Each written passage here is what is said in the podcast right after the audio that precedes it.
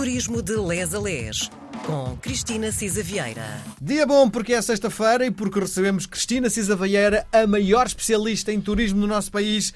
É sempre tão bom uh, recebê-la. Cristina, estamos uh, em plena uh, época natalícia, não é? 23 de dezembro, que é o dia onde toda a gente anda num lufa-lufa a fazer as últimas compras e, sobretudo, na cozinha, não é? É verdade. Muito obrigada por esta recepção tão vívida. É sempre bom ser recebida assim. E há que entreter as crianças, não é? Há que entreter as crianças e havia, a meu ver, parar um bocadinho mais e pousar. Mas, de facto, essa lufa-lufa de quem não vai, lá está, para os hotéis comemorar, ocupa-nos bastante, não é? E então, quando eu, quando eu falava em entreter as crianças, a proposta que lhe faço é, já que estamos em turismo literário, durante muito tempo andámos à volta dos grandes autores portugueses, porque não olharmos um bocadinho, porque os contos de Natal são sobretudo para as crianças, digo eu, não é? Olharmos um bocadinho para eh, aquilo que se produziu em matéria de contos de Natal. Olha, eh, curiosamente, são para as crianças e não são, não é? Porque não há autor português, engraçado, o grande poeta e uh, Vasco Graça Moura, que fez uma coletânea, e já lá vamos, uh, dos mais belos contos de Natal, uh, ficou muito surpreendido. Não há autor português que não tenha escrito uh, sobre o Natal e contos de Natal. Não apenas para criança, ou, ou, ou, sobretudo não para crianças, não é? E temos aqui contos de Natal belíssimos. Eu depois diria qual era o meu favorito, mas de facto, para já. Quer ser é melhor dizer já. É melhor dizer não, já. Não, não, não, não, não. Vai não, não vou. Vamos guardar-nos até ao fim. Vá. Uma das coletâneas é hum, os contos de Natal da editora Aleteia, que reúne narrativas de autores portugueses e estrangeiros e evoca tradições portuguesas como as Janeiras e a Missa do Galo. Uh, entre os portugueses selecionados, Raul Brandão, com o Natal dos Pobres, Ramalho Ortigão, autor do Natal Minhoto, Carlos Malheiro, que escreveu a Prenda de Natal, e obviamente essa de Queiroz com O Suave Milagre, que é um dos mais bonitos contos de Natal eh, e dos mais conhecidos, não é? O nosso Christmas Carol, tão conhecido como o Charles Dickens, quase. Eu gosto muito de algumas citações, uma do Natal Minhoto, que diz do Ramalho Ortigão não tínhamos compreendido ainda todo o sentido do Natal. Não nos tinham explicado suficientemente que, que o louro menino Jesus, que nos sorria no seu bercinho, tão descuidado, tão alegre, no meio do esplendor dos círios e do perfume das violetas, era o mesmo Deus, descarnado e lívido, curvado de espinhos, alanceado no coração, pregado na cruz e exposto no altar. Uh, e uma outra que uh, é muito bonita também, é, é, lá está o Suave Milagre de essa de Queiroz, que diz: Uma tarde, um homem de olhos ardentes e deslumbrados passou no fresco vale e anunciou que um novo profeta, um rabi famoso, percorria os campos e as aldeias da Galileia, predizendo a chegada do Reino de Deus, curando todos os males humanos. E enquanto descansava, sentado à beira da fonte dos vergéis, contou ainda que esse rabi, na estrada de Magdala, sarara da lepra o servo de um decurião romano, só com estender sobre ele a sombra das suas mãos, e que noutra manhã manhã, atravessando numa barca para a terra dos Geracenos, onde começava a colheita do bálsamo, ressuscitara a filha de Jairo, homem considerável e doto que comentava os livros da sinagoga. Este conto é belíssimo, se quem o leu, enfim, ou, ou pode lembrar que efetivamente uh, é a história de uma viúva paupérrima, uh, a mais miserável das miseráveis, com um filho, uh, uma criança pobre e aleijada e que ficou, enfim, na esperança de, de ver Jesus e que Jesus o pudesse curar e de facto Jesus entrou pela, pela porta dentro, apesar da mãe dizer: Ó oh, filho, como é que isto será possível? Um hum. rabi tão poderoso, etc. Um, e pronto, há uh, uma outra antologia, esta, como eu dizia, do Graça Moura, em 2003, uh, eh, e que reúne realmente contos de autores portugueses selecionados e apresentados pelo próprio poeta. É uma edição rara, atenção.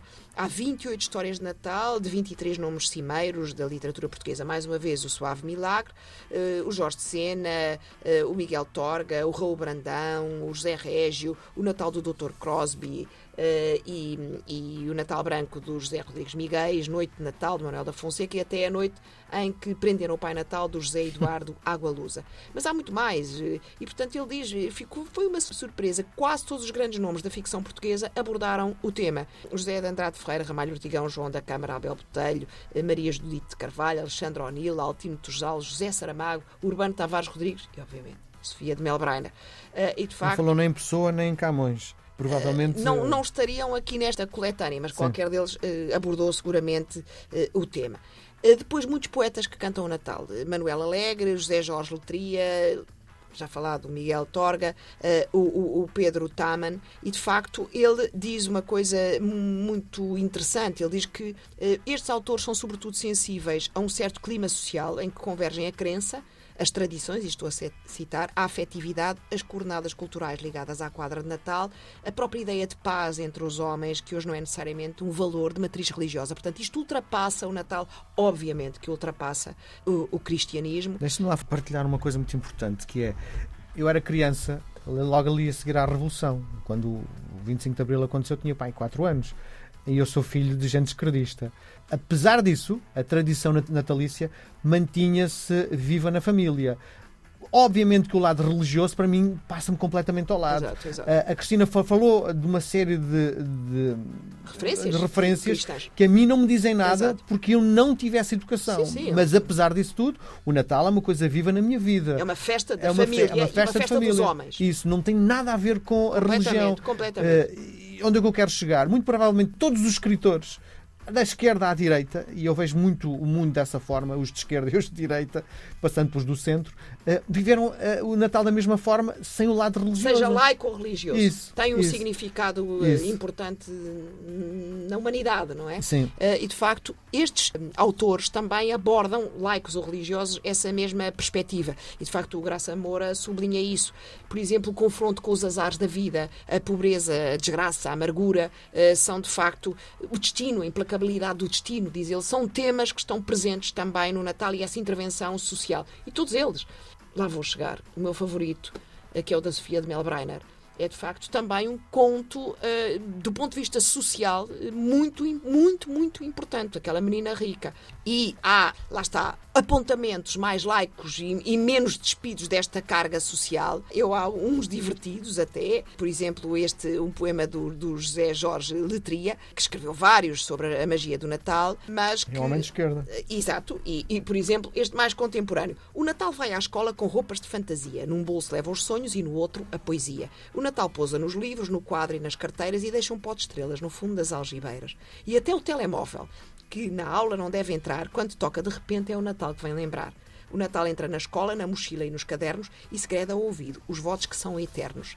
O Natal é o recreio que a campainha anuncia. Todos celebram contentes o sentido desse dia. Era o que o Miguel dizia. Não se pode dizer que seja uma festa que só pode ser vivida e sentida por quem é cristão. Deixe-me lá mais uma chega. Quando eu era menino, o Partido Comunista Português lançava um, um disco que juntava, no fundo, os, os artistas que eram ligados ao Partido Comunista Português. O disco chamava-se Os Operários do Natal, que Pronto. eram, o- no fundo, uma homenagem à, àqueles que tinham que trabalhar no Natal, os carteiros que levavam as cartas de Natal, os padeiros, os pasteleiros, por aí fora, não é? E eu tenho Quem trabalha essa- nos hotéis. Isso, quem trabalha nos hotéis também, Tal é? e qual, é mesmo isso, e a esses todos devemos ficar gratos.